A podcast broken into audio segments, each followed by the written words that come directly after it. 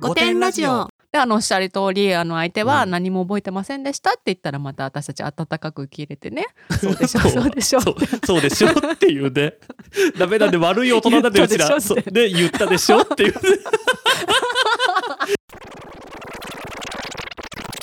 皆さんこんばんは。生きることお疲れ様です。ゲイと女の5点ラジオ、しょうちゃんです。こんばんは、バジャです。若くもないけどおばさんでもない、そんなネオおばさんの私たちが自意識をこじらせながら偏見と妄想を話す番組です。5点の私たちなのでご容赦ください。ご容赦ください。おとといかな、おととい、あ、なんかおとといって言うとまたなんか名古屋弁っていう風に言われちゃうかもしれないね。え、あ、イントネーション、そう、標準語っておととい下がるよね。おととい、多分ね、翔ちゃんね、2個目のとが強いんで、おとといって言ってない？ああ、なるほど、なるほど。何も変化ないです、おととい。なるほど、なるほど。アクセントつかないんだ。そう。無になってみて、一回。感情を消してみて。おととい。そう、それ、それ、それ。すごい役に立つ情報をねできましたね。本当ね、もう冒頭からね、やっぱりね、よかった、皆さんにねこうやって標準語のことをねお伝えできて、本当に今日はもうこれだけでもう感無量です。ね、もう終わっていいですね今日はね。もう終わっていいかもしれない。もうこれ以上何も出てこないと思いますから。そう、はい、これ以上も有益な情報はないって思って最後まで聞いていただければと思うんですけど、はい、ちょっとね話したかったのがさ、はい、私ほらよく川崎行ってるじゃないですか、好きなので。はい。ラゾーナとかね。そうそう、ラゾーナとかさ、うん、最近ねラゾーナにちょっと飽きちゃって。駅を境にしてうん、うん、そのラゾーナ側って結構タワマンとかもいっぱいあるエリアなんだけど、逆側ってさ、まあ割とそんなにこうなんていうのかな、よろしくないエリアというかさ、結構飲み屋さんとかも多かったりするようなエリアなんだけど、そっちの方にある焼肉に行ってたんですよ。はい。地下がちょっと地下街みたいになってて、いっぱいお店とかがあって、あるよね。そこをなんかテクテク歩いてたらさ、なんかすごい喧嘩みたいな声が前の方から聞こえてきてさ、あ、なんかちょっとやだなって、ちょっと避けたいじゃん、やっぱりなんか変に巻き込まれてもやだしさ、川崎だしね。なんだけどこう、そうちょっと心配だったの、なんだけど、まあ、広いからその地下街が、まあ、ちょっとそんなに影響ないかと思って歩いてったらさ、男女で喧嘩してたの、なんかちょっと心配じゃん、男女で喧嘩してるって。はいはいはい。なんかで後ろから見ててさ、一人は坊主頭の結構なおじいさんまではいかないけどおじさんぐらいで、まあと同じぐらいのおばさんが喧嘩してたんだけどさ、よくよく聞いたらさ、血は喧嘩だったの。夫婦喧嘩ではないってこと？で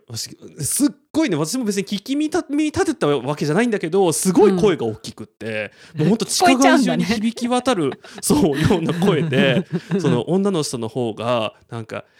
私はあなたがそうやってモテることが心配なのって言ってたんだけどとてもなんていうの、ね、申し訳ないけどとてもだけどモテる見た目ではないわけなんですよ、そのおじさんの方がおじさんの方もさ、喧嘩してるからなんか怒ってるんだけどさ、声はなんか怒ってる感じの声なんだけど、そんなことお前にそんな心配かけるようなことをしないって言ってるだろうみたいな。あ、モテるの受け入れてんだ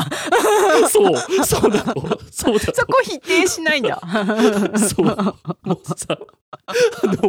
あ、こういう世界線での喧嘩なんだっていうのがすごいね本当その日なんか川崎まで行ってよかったなって思いました。そうだね。そう、なかなかさ、多分ね、経験ですよ。そう新宿駅じゃ見られない感じの喧嘩だったからさそうなんかでも幸せだね。そうだって、もうなんか2人の世界で完結してればものすごい幸せだと思う、ね、2人はね。え、そう、きっと仲直りして帰ったんじゃないですかね。ね、多分ね、なんかまあ、あれもなんかそのもう2人の仲をより深めるための喧嘩だとしか思えなかったので。しかもさ、駅の地下で人がいっぱいいるところとか人混みの中であえて大声で喧嘩するっていうのがさ、ちょっとこうくすぐられるんじゃない？そうもうね、絶対そうだと思う。もうね、絶対そうだと思うの。なんか家とかで絶対あんな喧嘩しないと思うもん、あの二人。言いたいだけだよね、その女性がさ。そうあんたがモテるって。そうもうね、本当にね。多分昭和のドラマであったんじゃないかな、そういうの。そう、多分そうだと思う、なんかね、でも私が知らない世界線だけど、あのおじさんがすごくモテる世界線っていうのがあるんだっていうのもね、すごい勉強になりました。いや、ない、ね、ないはず、その世界線はないはず。いや、わかんない、もしかしたらそのほら川崎のどっかではさ、あのおじさん激モテかもしれないから、なんかスナックとかでね。そう、可能性あるね。わかんないね、勉強になりました、本当に。昨日さ、新橋行ったじゃないですか、夜。はい、2人でね。そこでの出来事、ちょっと皆さんにもね、せっかく私たちはね、あんまり外に出ないのに、2人ね、新橋を歩いてたので、ちょっとどういうことが起きたかっていうのね。そう、いろいろ起こるね。出会いますね、ああいうのね。なんかさ、あの女さ、ちょっとどの女かというと、もう結構遅い時間だったよね。11時くらいかな、夜の11時。そう、11時ぐらいだね。そう、男女 5,6 人のグループだったかな。あれ会社帰りかな。そう、多分同期のまだ2年目くらいの、多分5人組くらいで、で1人だけさ、その女がさ、なんかふらってこっち来たんだよね。ね、蓋が開いたペットボトルのなんか、お茶かなんかのペットボトルのさ、蓋が開いててさ、私万が一にもこれかけられたら本当怒るって思いながらさ。そうでさ、それこそさ、なんかの昭和のドラマみたいにさ、こう酔っ払った女の典型みたいな動きしてたんだよね。顔ももう横にこうふらってきたんだけどさ、わかんない、私お酒飲まないからわかんないけどさ、少なくとも私のお友達で酔っ払った時にああいう動きする人見たことないから、そう、あの顔も嘘くさかったよ。なんか私酔ってますっていう顔してたの。本当に酔ってたらさ、もうブサイクになるはずなんだけど、なんか可愛さをキープしたまま私酔ってますみたいな、そう、だってなんかちょっと口角上がってたもん。もうなんか軽くお持ち帰りできますよって、もうこんなんじゃ私歩いて帰れませんっていうのをね、すっごい強いね。そうでね、グループの中でやっちゃうと、多分あからさますぎて、女からさ、ほら多分同期だからさ、嫌われるじゃん。だからちょっとわざと外れて、もうなんか全然違う人の方に歩くことで、他の人にも迷惑かけちゃうかもよ私っていうのを、同期の狙ってる男に対してやったと思うの。確かにね、だって私たちのとこ来てさ、はっていう2人でさ、翔ちゃんさ、かけんなよっていう。そう、は、何こいつぶつかってくんなよみたいなさ。そうですごい厳しい表情で見てた。うちらほらね、すごい多分ね、もう本当にあの時、新橋の中で一番険しい顔してたと思う、うちら2人。そう、もうさ、たい焼き屋さんに並んでることもイライラしてたしね。なんでこの時間にたい焼き屋に並ぶんだよって言って、もうどうなってんのっていうね。そう、そんな珍しい店じゃねえぞって言って。そう、いやでもね、あのふらつきはね、絶対演技だったね。ねえ、あれはね、あの後どうだったかね。メンバー構成がさ、男3人と女2人の5人組だったじゃん。だった。私そこら辺ね、詳しくは覚えてないんだけど、なんか複数名いたなっていうのは。そうで、3人のうち2人は結構なんか、じゃあ次行こうぜみたいな。でもう1人はなんかちょっとおとなしめで、なんかね、女の方だから、そのなんていうの、酔っ払った演技をしてない女の方はなんか、多分普通にお酒を飲みたいタイプの女だった。そうだね、あのふらつき女がどこを狙ってたのかっていうね。もう帰りたかった説もあるね。あー、なるほどね。そう、私もこんなに酔ってるから二次会は無理ですさようならって言って一人でタクシー乗るっていうね。あのマップだから、もしかしたらうちら見てないけど、フラフラってタクシー乗っちゃったかもしれないよね。そうみんなもさ、しょうがないね、酔ってたねって言ってさ、返してくれたんじゃない？だったら許す。確かに。なんかね、なんだろうね、こう、私こんなに今もなんていうの、皆さんのこう庇護を必要としてますよみたいな、あなたがいないともうちゃんとタクシーにも乗れませんよっていうのはね、本当によくないね。演技派だったよねあの女ね、うんもう本当にフラフラフラってねうちらの方来てね、うん、やっぱりねうちらちょっとね人に慣れてないから昨日祝前日だったじゃないですか、うん、だからやっぱりね混むタイミングで混む場所に行っちゃダメだね、うん、そうしかも新橋とかだもんねねえ新橋とか川崎はちょっと危ないんじゃない？いやそうまだ川崎の方が良かったよ、うん、なんかよくわからない千葉原価だけだったからね確かにこちらに被害は及ばないからねそううん、うん、面白いで済むからねねどちらのねなんか今回のその千葉原価の女性にも昨日のふらつきの女性にもスペシャルサンクスを差し上げたいと思います、うん、そうですねじゃあ忘れないでつけておきます、ねはい、ありがとうございますはいごてんネームゴリランドさんです。あ、久しぶりゴリランド状態でおなじみのゴリランドさんですね。しょうちゃんさんばじゃさんこんにちはお久しぶりです。悩めるゴリランドです。自分のお話ばかりで申し訳ありませんがぜひ各所にお礼を言いたくメールさせていただきました。ごてんラジオを日々繰り返し聞いているゴリランドですがある日何度か聞いたはずのマッチングアプリの神の会が耳に入ってきました。よしこの通り全部やってみようと思いギックスさんの指南に従ってみました。さらにバジャさんのおっしゃっていたクラフトビールでイエーイなプロフィール画像を設定。その結果なんと初日から爆裂いいね発生。以前アプリを登録していた頃のおよそ6倍のいいねが来ました。その後しょうちゃんさんがおっしゃっていたとにかく会う数を増やせとの教えより前回お便りでは3人しか会っていませんでしたがその後50人ほどとお会いしました。母数が増えれば変な人に会う確率も高くなりますがさすが5点リスナーの私某3つのひし形企業から脱サラし人の役に立ちたいとライフコーチを目指しセミナー付けな人謎のサークルに所属しマンションで謎のパーティーばかり開催している人イケメンだなぁとお家についていけばハンドソープがモルトンブラウン案の定勝手に洗面台の引き出しを開けると使い捨てであろう同じ柄の歯ブラシが大量に入っていました。おそらくワンナイトやキープに同じ歯ブラシを渡すことでよくある歯ブラシが原因で女がいるのがバレることを防ぐためわあこれ御殿ラジオでやったやつと最悪な物件を引きながらも嬉しくなってしまいました。コーチングなんてかっこいい言葉、道端どこかさんのお話を聞かなければなんかすごいことやってる人なんだなと魅力的にさえ思っていたかもしれません。そしてたくさんの人に会って話をした結果、自分に少しだけ自信がつきました。以前ご相談させていただいた人を好きになる自分が気持ち悪いという感情もなくなりました。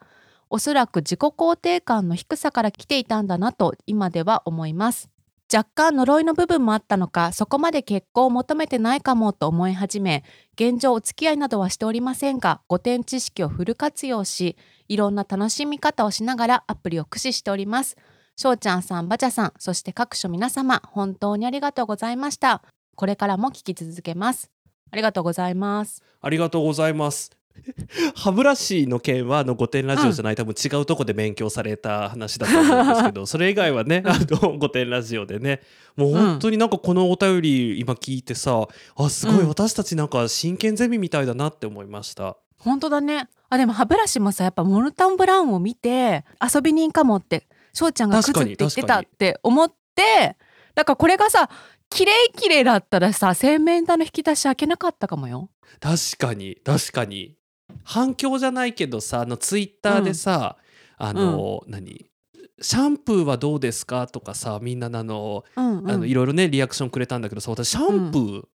のこと考えててさ、うん、あれから、なんだけどシャンプーの前シャンプーを見るってさもう相当仲が深まった後じゃないですか相手の家で、ね、お風呂に入るって、ね、要するにそういうことじゃん、うん、だからもうねシャンプーで気づかなきゃいけないもっと前なんですよ気づかなきゃいけないとこって。そうだってシャンプーで気づいたらさちょっとほらしょうちゃんの言い訳も厳しくなるよね。ね自転車の鍵忘れたかもとかさもうだってシャワー浴びてんだもんそうもっとねもうちょっと早い段階で気づかないとダメですね。そうだからやっぱハンドソープほらねほら今、手を洗うことは大事ですからハンドソープですよ、ね全部ね実践してくれたんだね。そうでさこうやってさ一覧というかで見るとさ、うん、あ確かにそんな話したっていうさ、そうだね、いろんなものの記憶が蘇ってくるよね。うん、ねえ、うちらがさマッチングアプリとかさ、うん、そういうものからちょっともう今縁遠い生活を送ってるじゃないですか。だからね、ちょっとね私聞きたい、皆さんのこういう話なんかやってみてどうでしたとか、なんかこう例えばさ、なんかこんなことがあったんですけどとかさ言ってくれればさ、うんうんうん、またうちらがさ、うん、それはちょっとダメかもしれないとかさ判断をさ、ね、できるかもしれないじゃん、うん、もう小さいさそれこそハンドソープレベルの話でできるからね、うん、私たちはね。でもゴリランドさんがもともと悩んでたさ、うん、こう人を好きになる自分が気持ち悪いっていう感情がさ、ね、こうなくなりつつあるっていうのがすごい良かったですね。すごいことだよね。マッチングアプリで絶対に彼氏見つけるぞとか、うん、婚活成功させるぞみたいなさ、うん、そういう目標だけだとやっぱ辛いことも多いと思うけどさ、うん、あ、御殿ラジオでやってたやつみたいなさ、あ、ライフコーチ来たとかハンドソープキレイキレイ来たとかさ、なんかそういう楽しみになるとモチベーションが若干上がるっていうか、うん、違う方向の楽しみ方もあった方が続きやすいかもしれないよね。確かにね。なんかこの間さ、わかんない、これもしかしたらなんかね聞く人にとってはちょっと嫌な話かもしれないんだけど、ツイッターでさ見たのがさ、その今まで婚活で会った男リストみたいなのをツイッターに上げてる人がいて、はいはいはい、ちょっとバズってたんだけどさ、はい、なんかその、まあ、名前はもちろん出てなかったけどさ、その人の職業と年収、と身長が全部手書きの表でさ、いっぱいまとまっててさ、私もそれ見たかも。40代のさ女性のそうなんか結構バズってたじゃん、うん、でそれ見てさ、なんか本当にこんな条件だけで人って結婚していいのかなってすごい思ってさ、本当だよね。そう、ぜひ御殿フレンズの皆さんは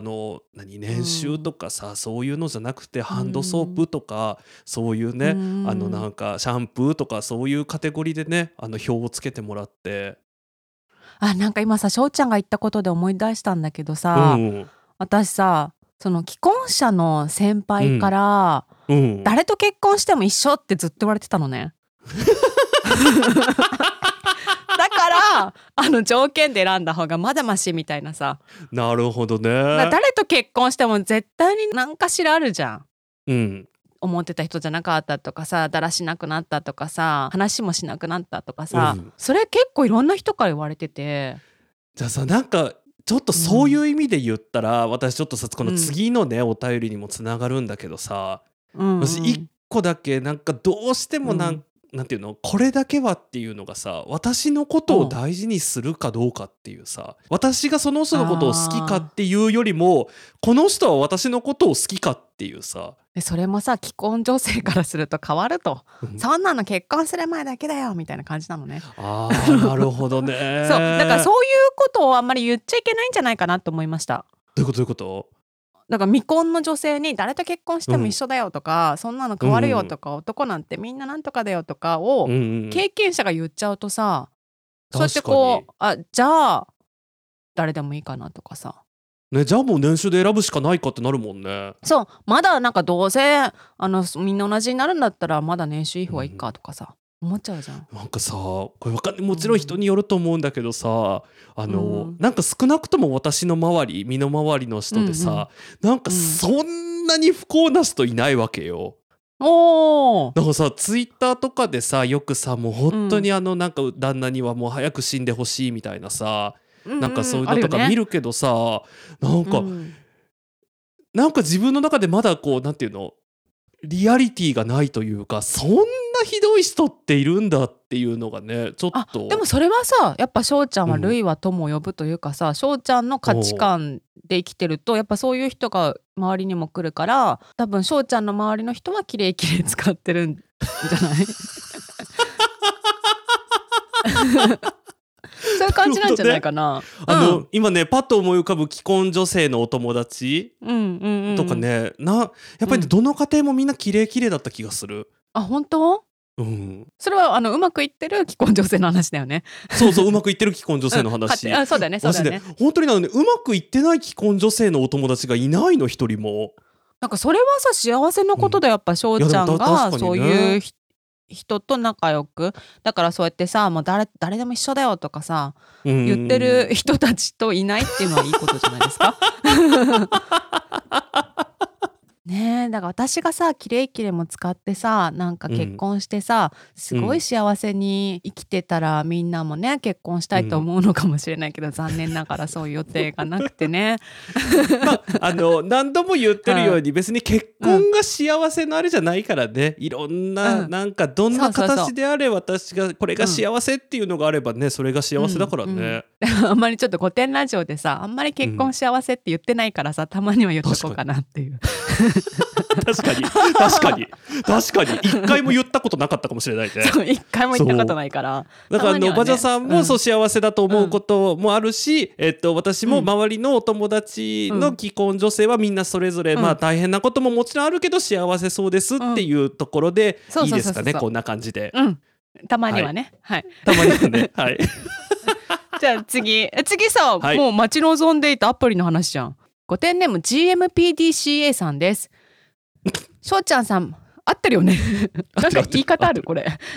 大丈夫しでょう、す。これ、大丈夫ね。ゲイだったらわかるっていう。あ、そうなんだ、そうなんだ。よかそう。っでたも、でまあ、あす。えて解説しません。じゃあ、はい。はい。しょうさんって初めて言われたね。私、年う下ん。の人からは翔さんって言われることがちょいあ、ちょいある。そうなんだ。そう、翔さんか翔ちゃんさんっていうのはそうただまよにありね。しまょすうさんね。と私ちょっと新鮮でした。ねえ。翔さん、バジャさん、ごきげんよう。初めてお便りをお送りします。今年26歳、ネオおばさん予備軍のゲイです。少し長くなってしまいますが、ご容赦ください。去年の3月、アプリで出会った人を好きになり、何回かデートを重ね、5月に気持ちを伝えましたが、見事玉砕。4月の終わりぐらいから相手の態度が冷たくなっていたので、なんとなく察してはいたものの、改めてノーを突きつけられると来るものがありますね。その後はあちらからも連絡は一切なく、自分の中の辛い気持ちと見切りをつけるためにもアプリをはじめとする SNS のつながりを断ちました。2月のある日、いつものようにアプリを見ていたら、足跡欄に去年私のことを振った彼が、去年出会ってから1年も経たずに、しかも SNS も全ブロックしたのにもう再会。正直戸惑っていたものの、ひとまずいいねを押して様子見、おどなくして彼からもいいねが返ってきてメッセージを送ってしまいました。やり取りをするうちに来月の頭に会うことまで決まり、自分からアクションをしてみたものの、どういう心持ちで、どういう様子で彼に会えばいいのか分からずにいます。彼の心情を鑑みずに自分の気持ちをぶつけてしまった申し訳なさ、自分の気持ちをぶつけてしまったがゆえに関係が終わってしまったことの恥ずかしさと、いろいろな感情が渦巻いています。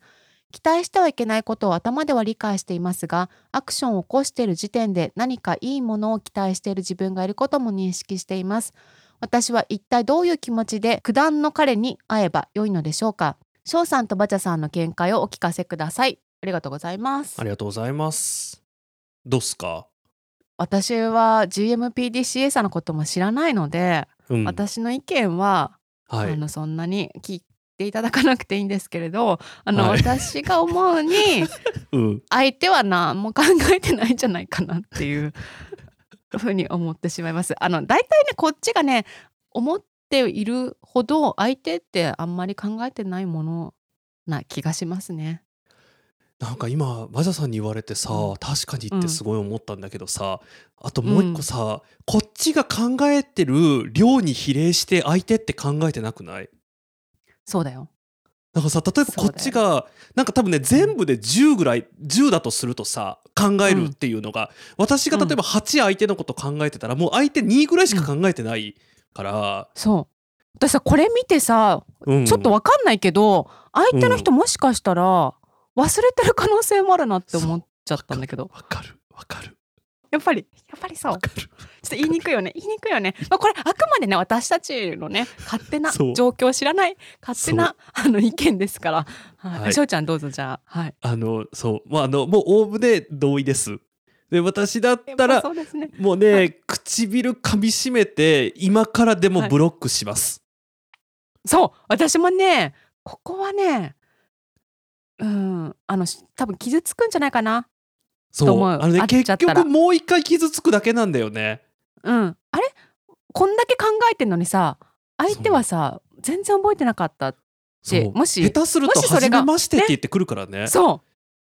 うで、あと会った瞬間、あれってそこで気づく可能性もあるよね。なんかやっぱさ、うんうんうんうん、違うじゃん。ちょっと写真とか違ったりするかもしれないじゃん、うんうんうんうん、まだ間に合うよね。来月頭って3月頭だと思うから。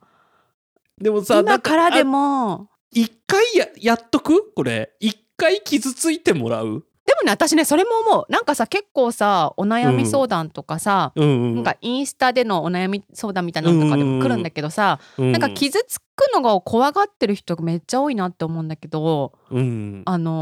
ばれるんじゃないかとかさ、うんうんうん、でも私はなんか傷ついたら遊ばれてもいいんじゃないかって思ってて、うん、なんかその方が盛り上がるじゃん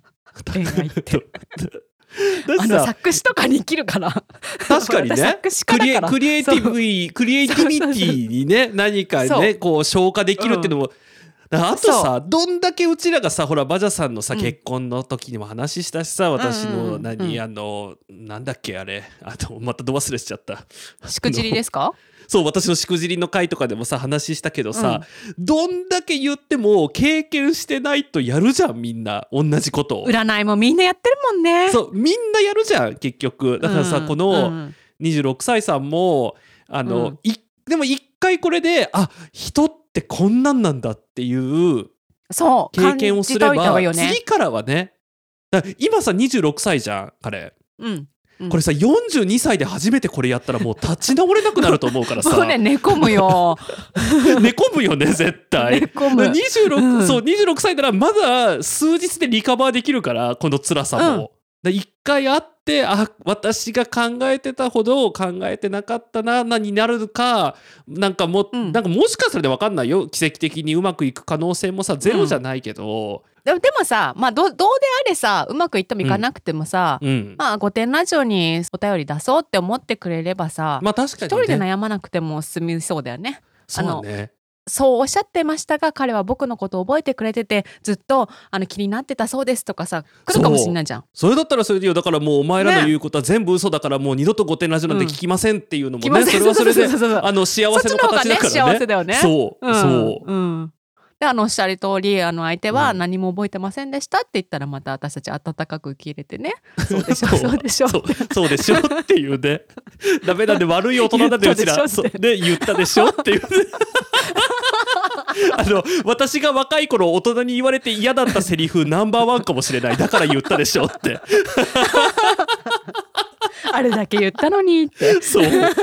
私ほら結構さ頑固なとこあるからさ人の意見全然聞かないからさ、うん、もういろんな人からさ、うん、だから言ったじゃんってよく言われてたからさ、うんうん、でもねね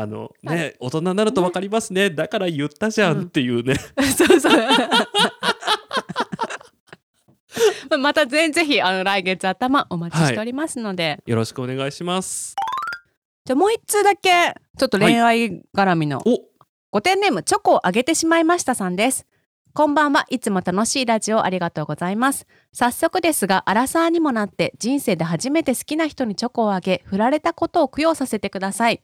ようこそいらっしゃいました、ね、マッチングアプリで会った人を好きになってしまって流れで体の関係もあり私はお付き合いをしたかったのですが私の態度や言動で気になることがあったみたいで振られてしまいました。初めて好きなちょっと待ってなんか大変だねなんかびっくりしちゃった態度や言動で気になることがあったみたいで、ね、サクッと書いてるけど結構ショックだよね。っていうかそうこれもしかしてさ振られた時にこれ言われたとしたらすごいショックだよね、うん、すごいショックだよね。こんなフィードバック欲しくないよっていうさそうちょっとさらっと読んでしまいましたが、ね、ちょっとびっくりしました。はい初めて好きな人へチョコを送るドキドキ感どのチョコにするか選ぶの楽しいがとても新鮮で貴重な経験ができたなと思います。本当に好きになってしまうとチョコをあげるなんて恥ずかしいこともできてしまうから不思議です。しょうちゃんさんとバジャさんが大人でチョコをあげる人なんているのかと話をしているのを聞いて改めて冷静になれました。バレンタインに苦い思い出を作ることになってしまいましたが今は切り替えて次また好きになれる人を探しています。マッチングアプリって関係が薄い分割と楽に切り替えられるのが唯一の救いです。長文失礼しました。ご自愛ください。ありがとうございます。ありがとうございます。お疲れ様でした。ね、うちらがその大人になってチョコあげる人なんているのかっていうのはね、別にその何かをどうこう言いたいっていうのじゃなくて、ちゃんと好きになった人にチョコをあげたっていう勇気をまずはね、拍手を送りたいですね。うん。ね、せっかくこんなねチョコを選んでねドキドキしながら選んだのにこんなねフィードバックまでいただいちゃってね、私の面談よりきついんじゃないかなってね今ね本当に昨日かなヤフーニュースで私の情報源いつもヤフーニュースで申し訳ないんだけど、そうだよね、他見てないもんねそうそう、倉科香奈さんってわかりますか？ほう、なんとなくわかります。誰だっけ、竹野内豊と付き合ってたんだっけ？そうです、その方がねこうおっしゃってました、はい、無理して出会ってまで結婚する必要ってあるのかなって言ってました。やっぱ倉科香奈さんレベルになると余裕があるなって。それは結構いろんな女性がねツイッターとかで反応してまして、刺さったっていう方いらっしゃるんですけど、それは倉科香奈さんだからだよっていうねところもありますよね倉科香奈さんレベルになると必死に探さなくても、いっぱい来るし竹野内豊さんがいるから、そりゃそうなりますよ。本当にずっとね結構長く飲み屋で働いてたけどさ、その同じさ、そんなに必死になってまで彼氏探してないんだよねっていうののなんていうの、この意味合いが全然変わってくるからね、それぞれの人で、ね、そうなの、だからその言葉だけを信じてもう、じゃあマッチングアプリやめようって思っちゃダメだよね。ゴリランドさんも言ってたようにさ、いろんな人と会った方が、それで見えてくることとかもあるしね。もしこのゴリランドさんがさおっしゃってたさ、母数が増えれば変な人に会う確率も高くなりますっていうのがさ、まさに私が言いたかったことでさ、結構そのマッチングアプリってもう変な人ばっかりっていう話聞くけどさ、なんていうのかな、100人あって100人変だったらもうやめた方がいいと思うけどさ、なんかまともな人もいたりするしね。今日のさこの流れを見てさ、御殿ラジオでゴミ合いパーティーしたら、そんな変な人いないんじゃないかなって思って。ただのんけ男性が少なすぎるから、ちょっとお便りで、もし開催するなら自分参加しますよってのんけ男性、独身のねのんけ男性が10人集まったら開催できるから。なるほどなるほど。なんかちょっと住んでる場所、大体関東とかでいいので、どこどこエリアです、もし開催される場合は自分は立候補させてくださいっていうさ、のんけ男性からのお便り募集しようよ。いいね。私たち司会やろうよ。やりたい。私多分ね話させるの得意な気がする。そうだよね。いやいいね、やってみたいね。ね。ただ集まるかどうかだね。集まればやるけどねえ、わかんない。もううちらがマッチングアプリ作る、全プロフィールうちらが一回レビューするの。待って、マッチングアプリそのもののサービスを作るってこと？そう。もうお金が、開発費がうちらのなんていうの、審査を通った人しか入れないの。それね、私たちにもうちょっと経済力があったらねやりたいんですけどちょっとそれまではもう本当に一夜限りの開催のお見合いパーティーくらいかな今の資金力で今できることでね。経理担当なんで私が。そうでした、すいません、社長。私ほらね夢を語る方の社長なのでね、私がね、社長ちょっと現実的じゃないですって私さ意外とっていうと変かもしれないけどさ、結構振られて傷ついてなんていうの、ドラマみたいなことを一人で楽しんでた時期があったからさ、本当にね振られるのはしんどいですよねっていうのもすごいわかるし、私は本当に振られたりとかすごい傷ついた時はもう椎名林檎とかのすごいなんていうの失恋ソングみたいなのを聴きながらちょっとうつむき加減であてもなく新宿を歩くとかそういうことをやって自分を癒してったのでぜひ皆さんもう徹底的に悲劇のヒロインを演じ尽くしてなんかさ私ね見て見ぬふりする方がさずっと治んない気がすんの。そうだね。だから一回どっぷり使って、で大黒摩季さんの曲で一人で生きていくって決意してほしい、